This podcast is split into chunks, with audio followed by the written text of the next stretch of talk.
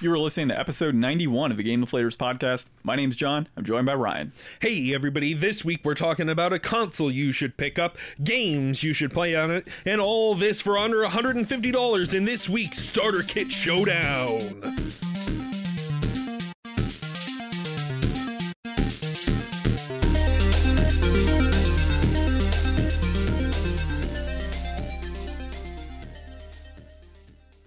Love the intro, man. So, uh, this week we are talking about a special little console that came out in 1994 here in North America, to PlayStation 1. So, uh, Ryan and I are going to dig through some lists that we've made uh, for under $150 of video games and the console as well. So, really, everything you need to start a collection or really just kind of get back to that nostalgia and play some great games. So, uh, part of this is obviously giving you guys an informative podcast episode on uh, really how you should spend your money with this console. And the other part is uh, Ryan and I got a challenge. Who has the better list out of both of us? And we're going to leave that up to you guys. You can let us know anywhere online you can find us. You can find us on Facebook, Instagram at The Game Deflators. You can find us on Twitter at Just Game Deflators. You can find us on our own website, thegamedeflators.com. Dude, I don't know if you can leave comments there, but, uh, you know, let us know. Dude, our website is looking perfect. It's looking good. So, uh, yeah, definitely visit thegameflators.com. And, of course, catch our podcast on various podcast applications such as Podbean, Podcast Addict, Apple Podcasts, Google Play Store, Podcast, uh, everything. Anywhere there's a podcast, you will find us. And if we're not there, let us know. And, of course, leave a five star review, preferably six, but five is acceptable. We know that there's limitations out there. There We- are limitations. We, yeah. respect you. You can always uh, Jason over at Corpse Gaming suggested um and Two really, and the game- five-star yeah two reviews. five star reviews two computers two five star reviews it'd be perfect Yeah. Two- it'd be perfect yeah just do that and of course if the or a five star. Well, we don't want a five and a one. no Just do five. just five just five so six, five, or ten is the amount of stars. exactly all right well let's uh, get started dudes so uh, this is kind of in celebration we got the PlayStation 5 coming out here uh, we're anticipating uh, sometime in November that it'll be coming out and um, Yeah, so we're gonna have about an episode of these launching once a month. So we'll do PlayStation One now. We'll have two, three, and four on uh, little collections. And you know, I think Ryan, when we get down to the PS4 one, we'll probably get to a point where it's like, let's just figure out the games and the console separate. We'll we'll, figure push up that uh that bar, but for the PS1, PS2, $150 seems like a good jumping in point. If you're not a game collector, uh welcome to the podcast and we're going to give you a good idea of $150 what kind of, you know, it's not going to be the PS Classic. So everybody who's thinking about the PS Classic already and jumping in the comments early, hold your fingers back and just wait up because most of the games on there are way too expensive to buy. We're living in an unusual time where games are very expensive to buy used. And, uh, you know, that can be tough as a collector. So, where is your money best spent? And, uh, in you know, talking about this with each other, we've both come up with separate lists. But first, let me start with a question, John. What do you remember about the PS1? How did you kind of start off with this console in your life? So for me, the PlayStation One was I went from Super Nintendo, so I was a Nintendo boy, right? So I went from Super Nintendo, enjoying that, playing NES games at my uncle's house, really having a good time with those consoles, to seeing another uncle of mine buy his daughters a PlayStation One, and they're sitting there playing Rayman, and they had Final Fantasy going for some strange reason, and some of my classmates growing up at that period of time also had uh, PlayStation 1 consoles. So it got to a point where, while yeah, the N64 was cool and everything, the controller turned me off as a child. Like, I did not want to play that. I went from playing Nintendos and Super Nintendos with this normal controller to what the hell am I holding in my hand right You now? know, it's it's kind of funny how 2D the controllers were, and then like all of a sudden you get these 3D handles for the f- first like all of the 3D consoles had like these handles coming off the bottoms of them that nobody ever felt was important before for some reason. Yeah, and you know, I just it was one of those things like I did not like the the controller is seriously what turned me off from the N64. So I went from that to and I know I, I missed out on a lot of great games, but uh, you know, later on you get more money and you buy consoles. You got them all now. Yeah, now I got everything I want. Um, so I ended up going to PlayStation One, and I want to say the first game that we bought for PlayStation One was I The think- demo disc. Well, yeah, the demo disc. Actually, yeah. You know what? The demo disc and Croc were the two things that we had starting out. Which demo disc did you have? I I recall that demo disc actually having Legend of Dragoon on it, Oh wow. and it had a couple. of Siphon Filter was another one. We actually had a demo disc with Siphon Filter, which is you know on my list, hmm. and Hot Shots Golf was another one. No spoilers, John. Uh, yeah, right. And then I think, um, I want to say Gex was on it, but I don't recall. Dude, it's been so many years. I probably still have that demo disc. But yeah, so that's what we played. And my brother played Legend Dragoon, the demo, constantly. Like that's all he played. To death. Exactly to death. And I also had NFL Game Day '98. So I didn't get it like right at '94 because, you know, I, I got my Super Nintendo at about '94. So that was a few years back. And that's why that demo disc is like Legend of Dragoon because been out for a while. And yeah, so I played a lot of NFL Game Day '98. I do remember at one point I had scratches on my PS1 disc, and or for that game. And yeah, it, it got stuck at the end of a game that I played with the Dolphins, uh, and it just that was it. Like it just would not go forward. And I was so pissed, and that was the last time I played that game. But Speed Punks was during that era for me, so it wasn't like a game I, I purchased later on in life. Like that was one that was in. Check my out our childhood Speed Punks. Uh, our kart racers episode. that Kart Racers episode I think it was where like we top talk about five speed kart bumps. racers, and uh, yeah, dude, uh, just tons of games. Uh, Final Fantasy VII was one I played later on in life on the when I had my PlayStation Three. I just for whatever reason never did beat it uh, when I had a PS One.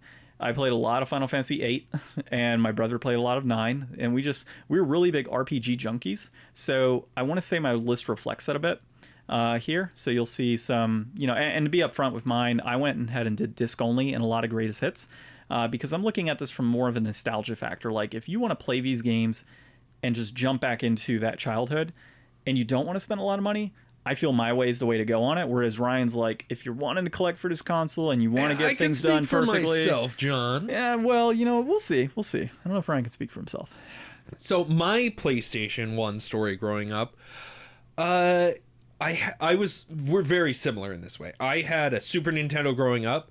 I'm pretty sure I only had uh, Super Mario World and Donkey Kong for it, and then at some point I got a PlayStation. Like I remember having a PlayStation as a child and not really remembering getting it. I mean, I was like five when it came out, so you know, give me a little leeway but I remember playing uh, my demo disc, which had uh, Captain Blasto, Tomba, um, what else was on there?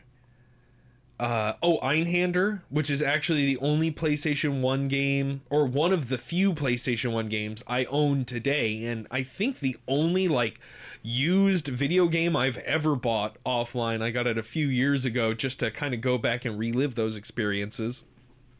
But I remember playing loads of Tekken with friends, um, and just I didn't really get the RPG itch like you did until much later. Like I'm pretty sure the first RPG I had was probably Legend of the Dragoon, and Well, that's I- a good one to have. you yeah, as I never really one. made much progress with it. Like I remember so vividly renting Final Fantasy 9 multiple times and doing like the all the intro part until you start to play as um I can't remember his name, the Knight?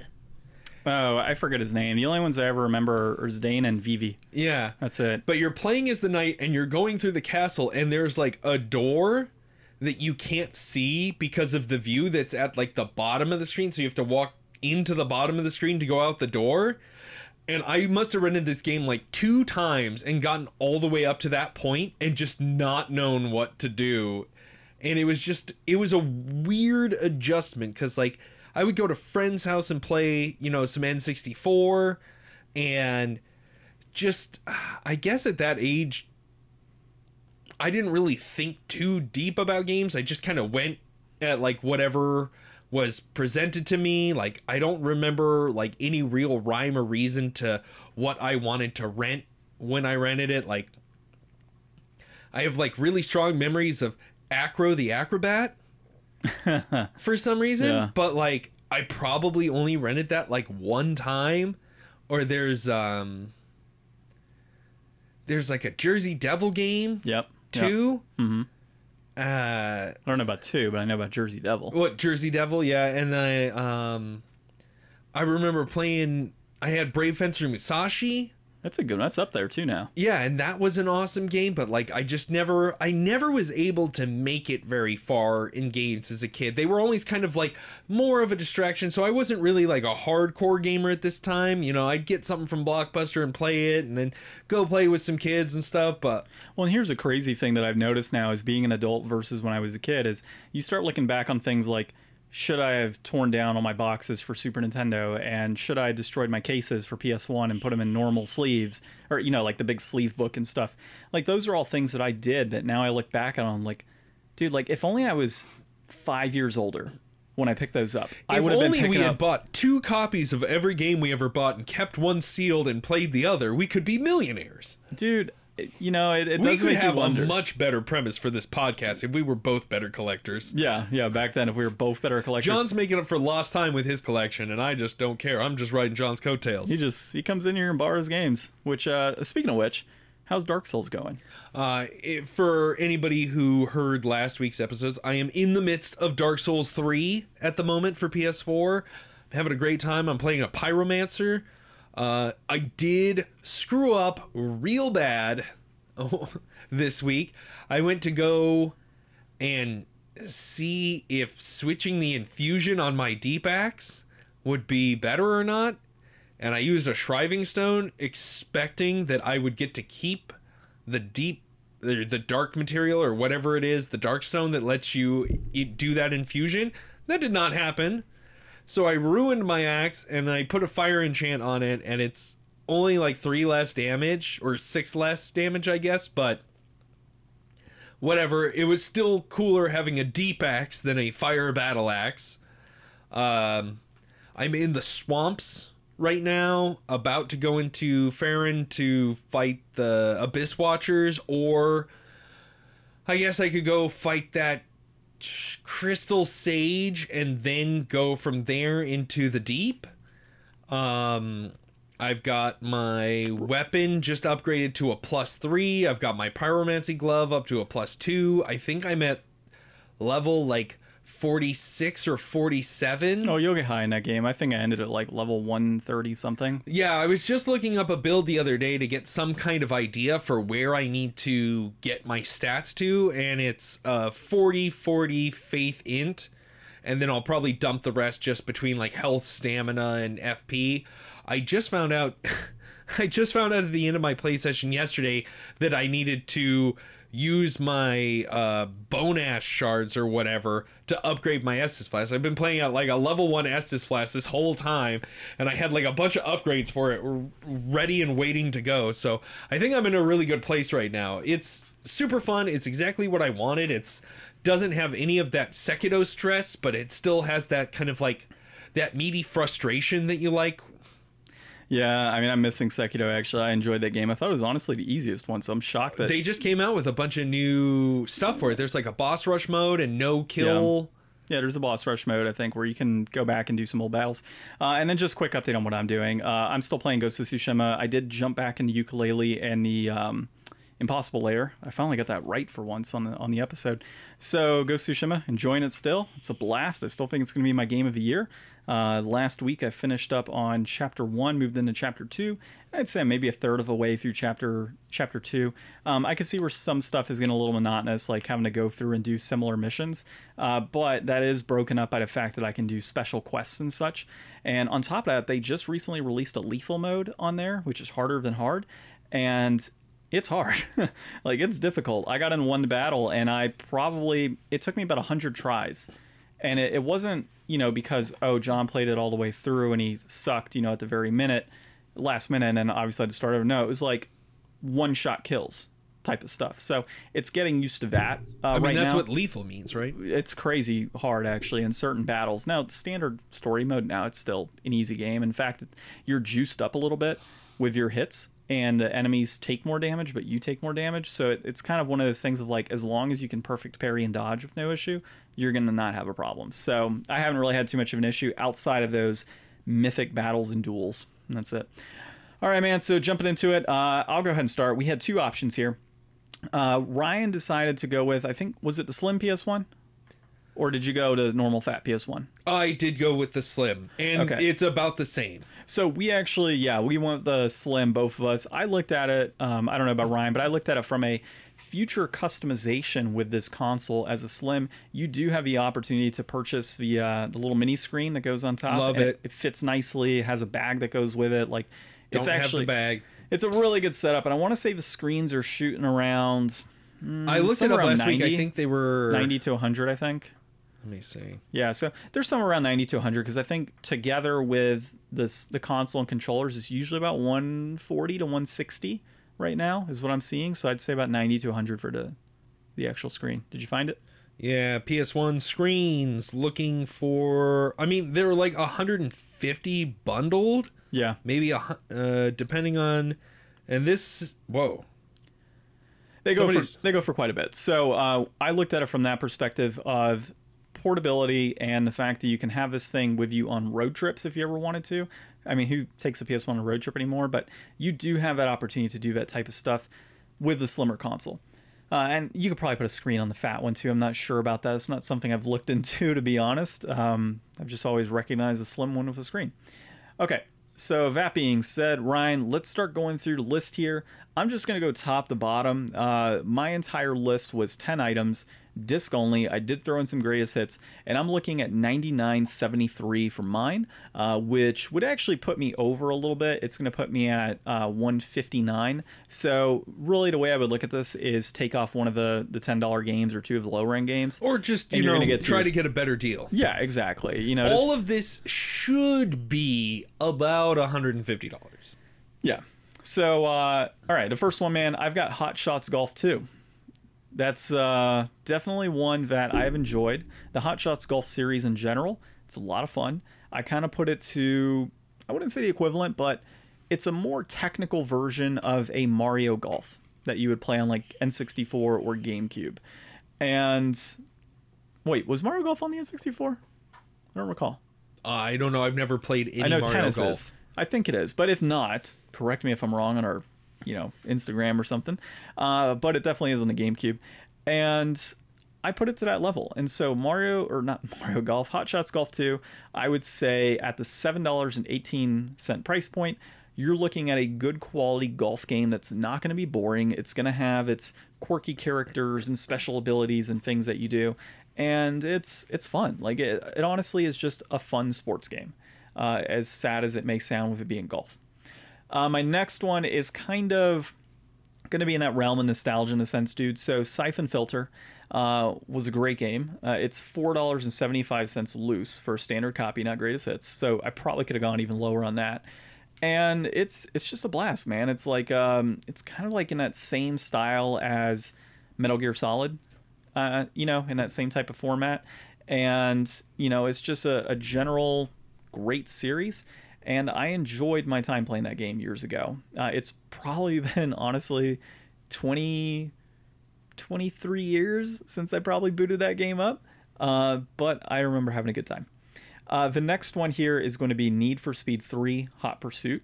I got a greatest hits on that one, man, and that's going to be $4.85. So the Need for Speed series has always been a blast. Uh, Hot Pursuit, I recall being one of my favorites on the PlayStation 1. My brother and I had both Need for Speed 3, and we also had uh, Need for Speed Porsche Unleashed. You can probably see where I'm leaning on just because of the, uh, you know, having played a lot of Gran Turismo before playing the Need for Speed series. I saw at that point in time like the Porsche aspect and I may be forgetting some of this, but the Porsche aspect being limited, right? Like I didn't just want to drive Porsches. I didn't like the cars in that. When I just came from being able to drive Dodge Vipers and Toyota and like all these other crazy cars that they have and the customizations tied with those vehicles versus Need for Speed 3 had more of a, you know, sleek looking vehicle. It just seemed like a lot more fun growing up, and that's what I recall playing uh, the most. And so, you know, at $4.85, I mean, come on. Can you honestly beat a racing game for $4.80 that isn't Gran Turismo, I guess. Uh, and the next one, dude. So don't worry, folks. There is more to come on this list. Uh, Chrono Cross, greatest hits game, uh, nine ninety nine. Like Chrono Cross, it's It's seriously been another like 20 something years. I think I talked to you about this on a, a previous episode. I want to go back and play this game actually, uh, that and Chrono Trigger. So, Chrono Cross, I put in a ton of hours as a kid. Absolutely loved playing as Serge. That's the only character name I honestly remember after all these years. Obviously, Chrono um, Chrono Trigger, I would remember Chrono. And dude, I had a blast. There's like so many multiple endings on this one. Uh, the characters were fantastic. To this day, I still listen to the OST on that. Like always. Like if I'm ever in a bad mood or I just have a moment where I want to relax, I'm sitting there listening to Radical Dreamers. Never played it. Never played. Oh my god, dude, it is a fantastic game. Uh, and the next one, dude, is going to be for me Ape Escape, greatest hits. Uh, now this one I didn't actually get to play uh, growing up too much outside of a demo in the uh, you know the old kiosks at Best Buy and CompUSA for me where I was from. And yeah, it's 1253. I know Ape Escape is a great series. Uh, I have played a little bit of it to get the feel of it, and dude, I enjoyed it. So we'll see if we got if you got that I mean, one on your this list. is this is the first game on your list that I've actually played, and I think Ape Escape stands out to everybody as the game that taught you what R three and L three were as buttons. You know what? because like until You're the. Rumble came out or the DualShock came out, like who would have guessed? I just heard this on a podcast last week too. Like who would look at a controller and assume that those were buttons? Like that's some of that game literacy that we've had built into us since, you know, this game came out. Well, and my wife recently, she didn't know. So she's playing, I want to say it was God of War that she was playing. Mm-hmm. And it came up with like hit L3 and R3. And she's like, what the hell is L3 and R3? I'm like, push the analog stick. Oh, those push down. Well, Like- now that they've got the underbelly buttons on Yeah, newer controllers yeah. coming out and stuff, like people are going to be way confused. Oh, yeah. It's like L4, R4. I'm like, what the hell's going on? Do we need more L's and R's? Yeah, I don't think we do. I don't think we do. Maybe we'll go Z, hit the whole Nintendo route. go. Yeah. Yeah, and then uh, Z and C. Okay, so uh, I know you played this one, Metal Gear Solid. Uh, 1243 on that one for a loose greatest hits copy. Uh, come on, like this is one of the greatest espionage games of all time. Like I don't care what you say. Now, if you put VR missions on the list, I would probably smack you because that's just not nearly as good. Uh, but man, what a game! Like this right here definitely got me into that specific genre. I mean, it was a dynasty maker. Like, it wasn't the first, but man, did it establish itself as like a monster. Yeah. And like, we're still feeling the ramifications from what happened in that game now. And I mean, okay, so here here's my little story of this. I played Metal Gear Solid 1, absolutely loved it. Played number 2 and was like, "What the hell is this?" Like this just playing as Raiden was not a lot of fun. Now I did enjoy the uh um uh what is it? The darts, the dart gun in that one where you put per- people to sleep. Never played it. Okay, so I liked I liked that. Um that's what I recall out of that And one. just in case you were curious, I've never beaten the first one. Audience. uh, a shocker. Uh, and then for some reason, I skipped Snake Eater, skipped the uh, uh, what was it called, uh, Portable Ops and Acid and those. Like I just never played them.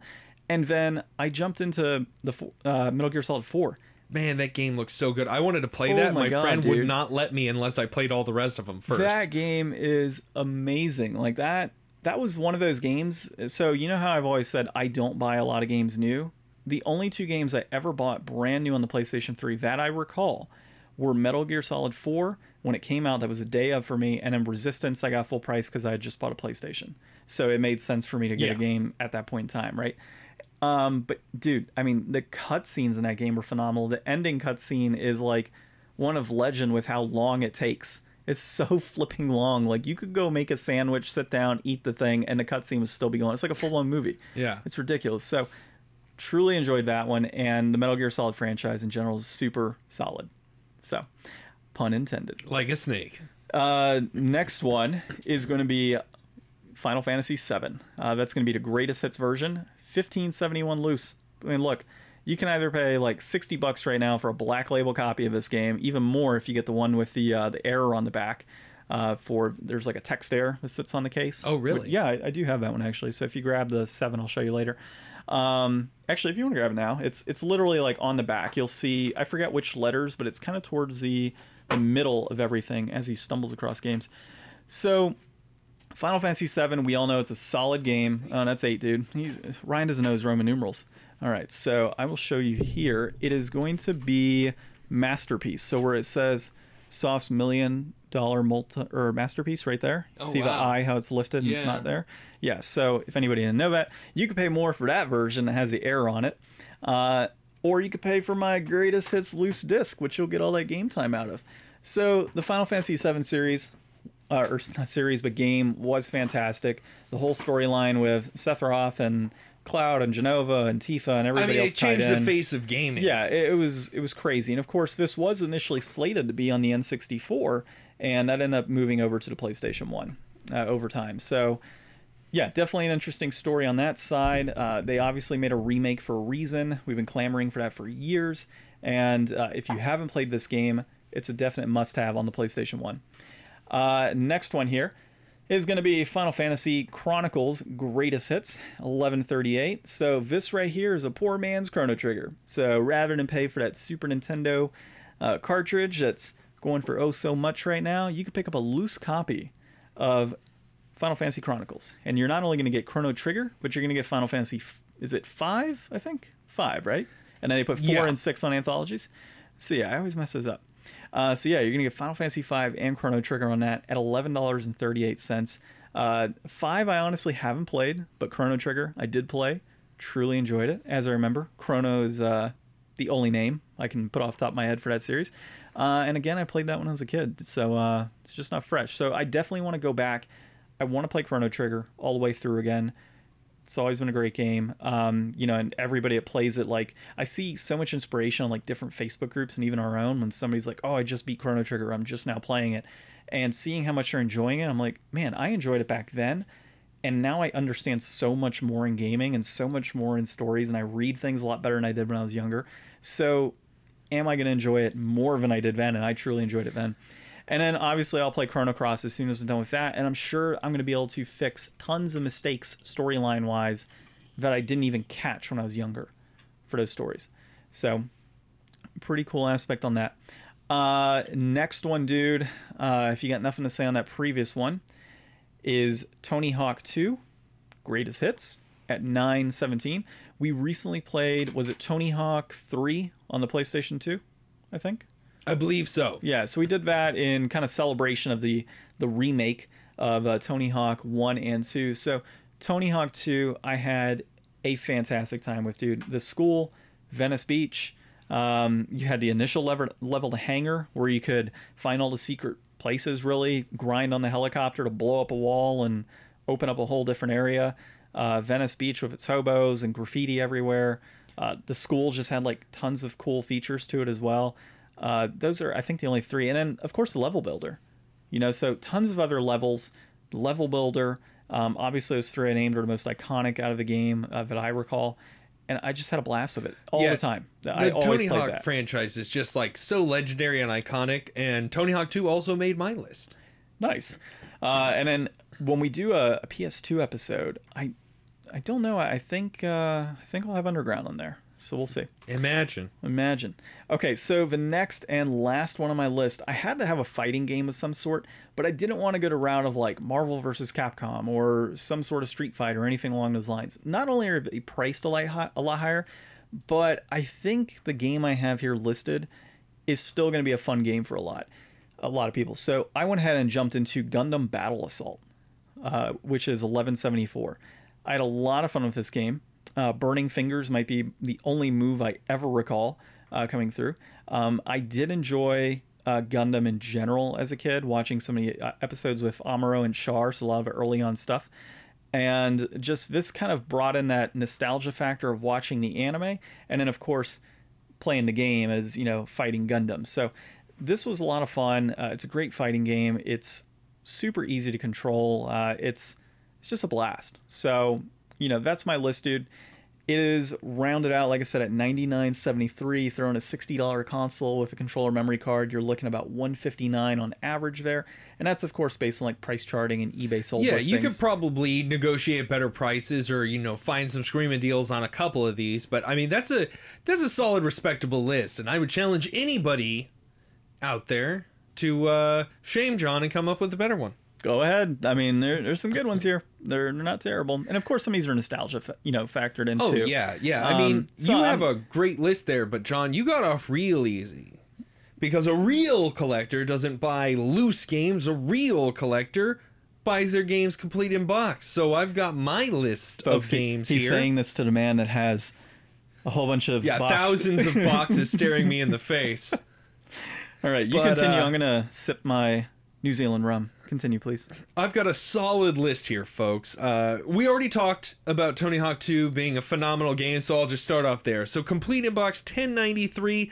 Uh, that's actually going to be the second cheapest game on my list. Oh damn! It only goes up from there, folks, except many- for one step down. How many games do you have in your list in total? I got seven games. Would you run it at total? The whole? Uh, my total came out to 9984. So I'm Interesting. just Just just under. right next to you. Okay, in I, I this hear list. this. Let's see what you got. So uh, the top of my list here, uh, this is just such an iconic franchise, and it meant a lot to me. And especially this game is the one that I remember spending the most time with. Twisted Metal Three, man. That's a solid one. Yeah, and that's what, 10 1763 complete inbox. It has loads of features. It's definitely like the most realized Twisted Metal. It's got all kinds of options for custom cars with like you can change out the weapon loadouts and do different things. I just I remember spending so much time playing this game. It had to be on my list, especially cuz I'm not a big racing person, so I had to put at least one thing on there for some people that liked some cars to have some fun on my list. Do you uh, still have a copy of Twisted Metal Three? I don't have, like I said, John. I might have like I dropped it. two PlayStation games. Well, then you can have this one, sir. Oh, because I got that for ten dollars not too long ago. see, folks, you can do way better than this. Lise. I have a complete inbox. Like, man, this case is like super clean too. Yeah, I might have given you the good one. Yeah, and John got this for ten bucks. So uh, it, I just saved seven dollars on my list. Let me find another game here. Oh no, no, it doesn't work like this. Yeah, I gave you a cleaner case. Uh, next up on the list, this game is not one that I ever played, but is a phenomenal title nonetheless. You get the scratch one. Is uh, Tomb Raider 2. Tomb Raider 2 is actually, uh, from what I could tell, one of the most beloved of the Tomb Raider franchise, especially on the original console. So I felt like Lara Croft needed some representation as like being one of those early icons of video gaming, and also it gives you some like light 3D platforming with some third person action. Like it's a good genre mix up. It's got a lot of uh, good music and game feel in it. It's evolved a lot beyond what kind of Tomb Raider 1 tried to do. And uh, from what I could tell, people love especially the tutorial area in this game. is supposed to be pretty fun and get you really hooked into the game. Uh, this next one is going to be weird. I don't know if a lot of people even know about this franchise now because it's really been buried by the competition. People playing COD, people playing Battlefield. Dude, let's take it back to Medal of Honor. Okay, Medal that- of Honor was the first first person shooter on the PlayStation, man. I remember Which one are you talking about here? Is it just Medal Medal? of Honor. That oh okay. Yeah, straight Okay. up, man. That's going to be 1120 complete in box. I remember hooking my PlayStation up like you know how on the PlayStation you've got the the AV cables and how all three of those cables are really close together? Well, on mine I had my video cable on one side and then I peeled that way What? far down the line so that I could plug my other things into my my audio into my stereo Oh, that's cool. so that I could have my stereo blasting. And I remember one time my friend Tony came over and we were hooked up Medal of Honor and my parents weren't home and we just cranked it and like you could go out in the driveway and hear the gunshots. That's crazy, dude. Oh man, that is a fun game and a good time. I played Medal of Honor more so on the GameCube than I did on the PlayStation or PlayStation 2. And dude, I had a blast with that game too. My brother and I played so much multiplayer on that one. I think it was Medal of Honor. Is it Frontline? I want to say is the name of that one. I don't recall offhand, uh, but it was a lot of fun, dude. Medal of Honor is a great series. I didn't even consider it for my list. Crazy yeah, I don't really know what happened in the Medal of Honor series. I guess it just got buried by the competition. Well, I mean, it was on everybody got PlayStation s- 3. They had it on there. They had they tried to do I think a reboot. I wanna mean, say. everybody just got so tired of the World War II setting, and I feel like COD was the first one to jump beyond that, and then Battlefield followed right behind them. But Battlefield was always super popular on PC with its big, you know, multiplayer matchups that it already was establishing. So, Medal of Honor, that's going to take it for the shooters for me. And then next up, I'm going to go right past your Final Fantasy 9. I'm going to go or Seven. wait, no, straight past your Final Fantasy 7 into Final Fantasy 9. Final Fantasy 9, tremendous game, the most expensive game on my list, coming in at 1989, the year I was born. That's honestly not very bad uh, for price point. Not like, very bad. not very bad. So Final Fantasy 9 is a beautiful, gorgeous game. It's, I mean, it's not as like talked about as Final Fantasy 7 or 6. yeah, but, it's I still feel like it pushed the boundaries a little bit on, on that console because Yeah. it was one of the later releases. it was the last Final Fantasy to come out on the PS1.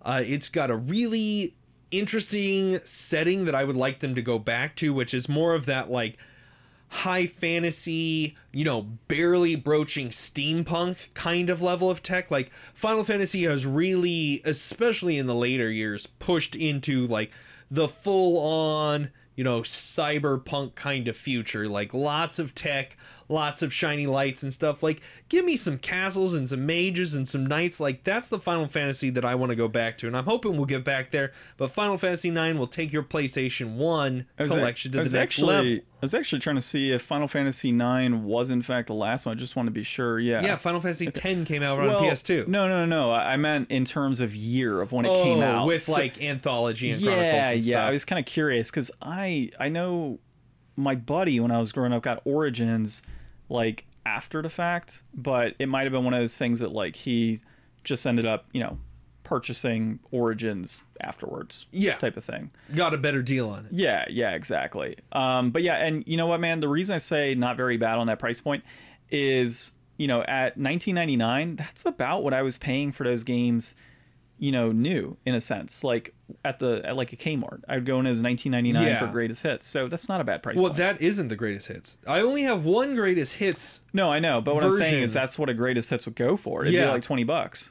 I only have one greatest hits on this, and it might be the greatest of greatest hits, and it might just be one of the best PlayStation 1 games of all time. And I'm so shocked, John. Like, you had all these loose games, you could have gotten all these killer deals on these prices for your list. I was right by the way. October 31st, 2002, Final Fantasy Origins.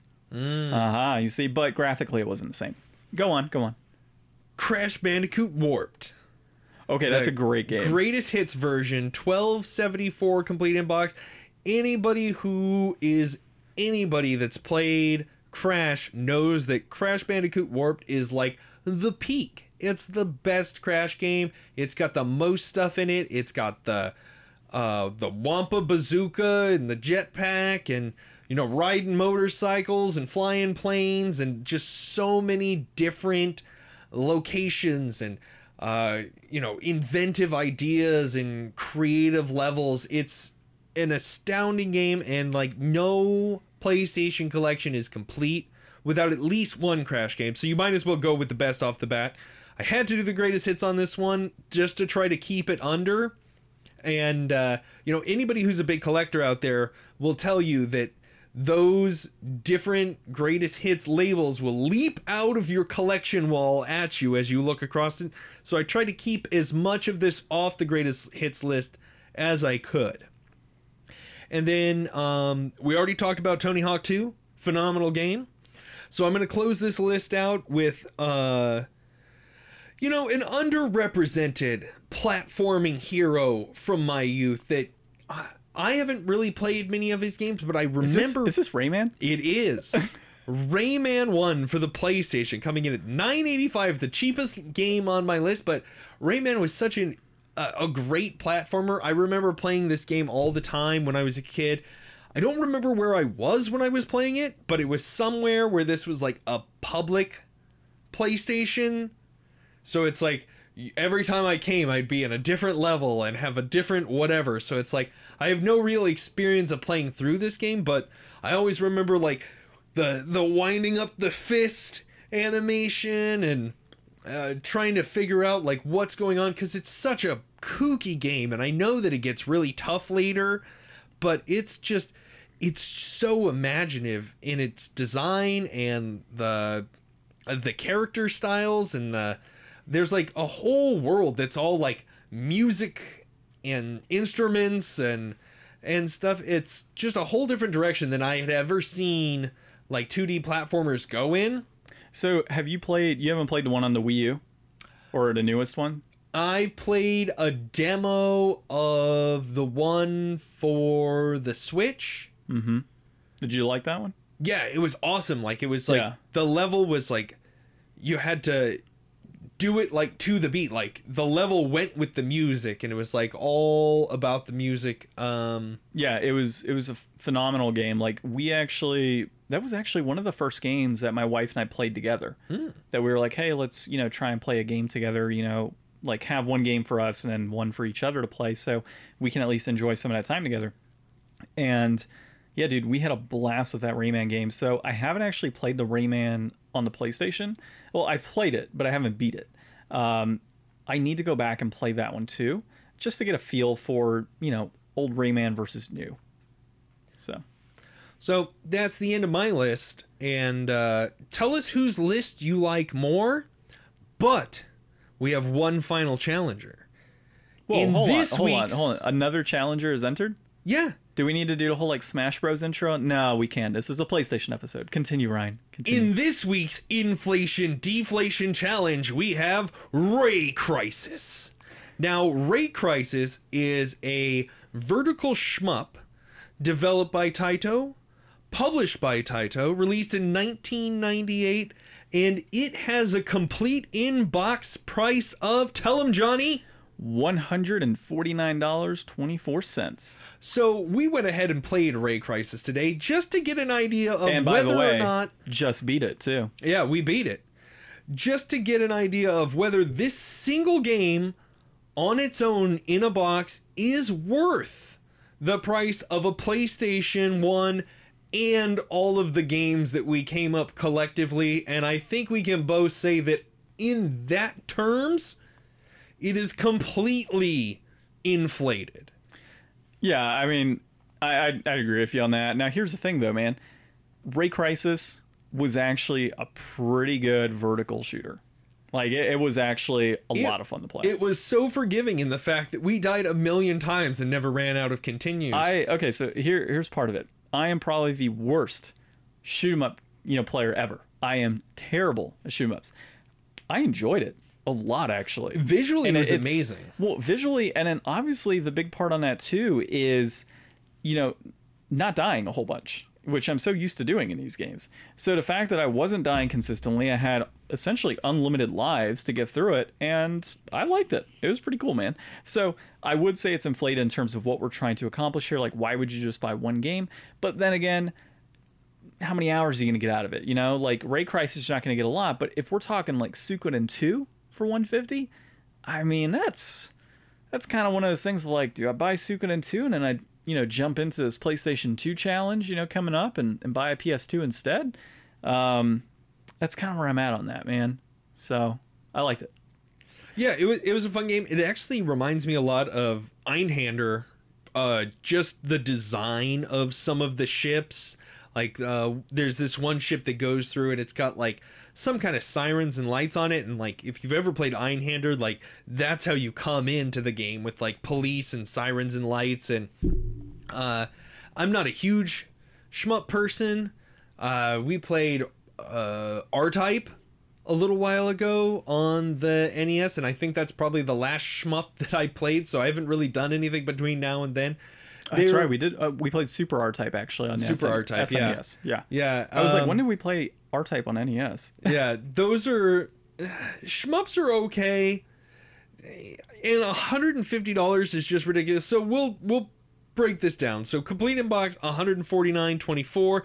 That peaked at one fifty one oh six last month in uh, June of twenty twenty, and that's trending down right now. Meanwhile, a loose copy is thirty dollars and thirty six cents. That peaked at fifty two ninety five back in February of two thousand eight and uh, that's just been holding for the last few years. I don't think that's really going to go anywhere. This complete inbox fluctuates a little bit, but it's like this is a great example of what collecting is really giving you the opportunity to do.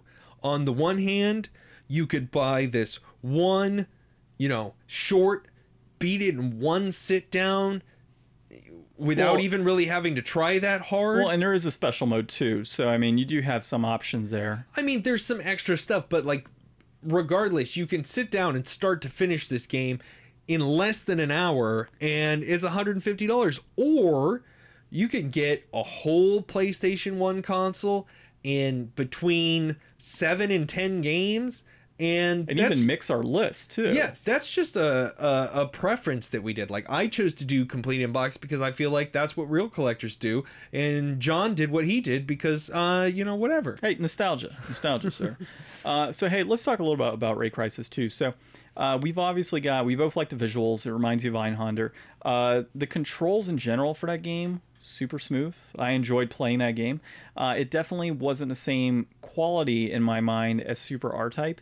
In that I just enjoy the side scrolling mode a little bit more in a vertical yeah, mode. side-scrolling shmups are much better. I feel than vertical shmups. Yeah, I, I just en- I enjoy them more. There are some people like the other route. Uh, for me, at times the explosions did kind of blot out enemy fire at times, which kind of increase that difficulty. So it's good that the game is forgiving as well. So this is one of those games that if you happen to play it on you know a PS Classic or something, or have an emulator in place, you know it's definitely a game to play. Like it's quick, it's easy in terms It's of cheaper. it's cheaper, yeah. Uh, it's super forgiving, obviously, for the easy factor there.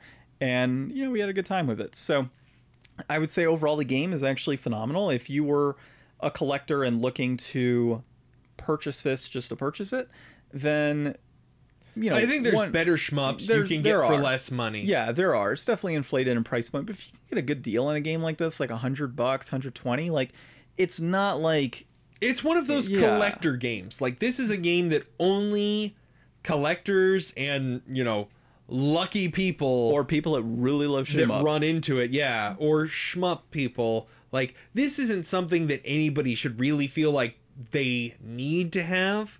Like I feel like you and I both built our lists around these are the essentials. Like that's the whole idea of this starter kit idea is that, you know, it $150 you can have you know 100 plus hours of awesome very different games and a new console like if you're or an hour of Ray Crisis. yeah. Yeah. Uh, if you're if you're young or old or new to gaming or Or just wanna you get back into the were thick of things. only an Xbox person up until now for some reason and never played a PlayStation, like this li- these lists and this episode goes out to you.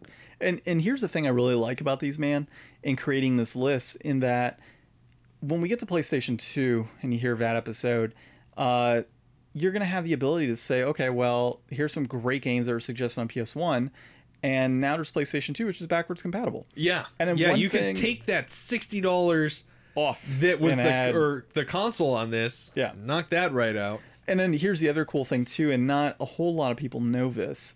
Uh, every single PlayStation 3 is backwards compatible with PlayStation 1 games. So Correct. Uh, there might be like a few games that don't work on it, but every PlayStation 3 plays PS1 games. And there's been, dude, I've gotten in arguments with people over this. Like, no, it doesn't. Like, go look it up. Like, literally plays everything except a few select games. Like, it's it's crazy. They were thinking about the PS2. and it's something I honestly didn't know until I was working in a game store, and my manager at the time was like, "Yeah, you can test PS1 games." I'm like, they don't work on this console. He's like, "No, they do. Boot one up." And after it was like a revelation, dude, like just that ah moment struck at that point in time Yeah.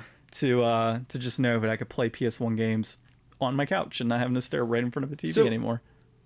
other than the PlayStation 2, unless you have like what if you had one of the early release backwards compatible I PS3s, did, I did actually. It yellow lighted on me. so you could have a PS3 and a PS5 and be able to play all the PlayStation games. Yeah. Yeah, I mean, technically looking at it, that's the great thing about backwards compatibility and what frustrates me so much when they take it out of consoles. So, with the PlayStation 3, I didn't play a whole lot of PS2 games on that console, anyways. I played more PS1 games on it because I had a PS2. Uh, so, that wasn't a problem for me. But, you know, if PS4, it is kind of frustrating because I hate having to boot up the PS3 and then boot up the PS4 for other games I want to play. Like, I, I Well, wish that's I what you kind get for being a game collector. Have fewer Yeah. games, fewer problems. yeah, that's true. That's true. Uh, okay, so overall, I mean, do you agree with my points on Ray Crisis? I mean, it it was it was fun while it lasted, but there's just no way that this game is anything but way inflated. Like Ryan's love life, it just didn't last long enough. Okay, so I'm married. I'm celebrating my 10th anniversary tomorrow. Get out of here, John. I wasn't talking about the marriage, Ryan. Oh God. All right, so uh, I think that's it, dude. Um, our next episode, I don't know what we're going to be talking about, but I do know what we're going to be playing. So to give folks a preview, Ryan and I have actually spent some time uh, looking at games. Oh no, we're not going to play this because we have an episode with the Game Tenants podcast we're supposed to be doing next week. It's going to be great. So Don't gonna, you love when John starts a sentence with so much confidence and then changes his mind in the middle hey, of it? Hey, you know what? I was thinking like we've got this whole Google Calendar now. We've got things set up, and the second I thought Google Calendar and just kind of virtually in my mind went down the list of what I was supposed to talk about, I'm like, game tenants. We got them next week. So uh, we're going to be joined by Church and Jason. Um, Love you know, those guys. Yeah, awesome guys. So go check out the Game Tenants podcast. And uh, yeah, I mean they, they were great on uh, their show, and we we had a good time screwing up their intro. Uh, we'll let them screw up our intro when that episode comes up next week, and we'll have a great time. So, that being said, sir, we got to figure out what the hell we're playing next week. We'll talk to them. We'll talk to them. We'll figure it out. But uh, for now, this has been episode 91 of the Game Deflators podcast. My name's John, I'm Ryan. and thanks for listening.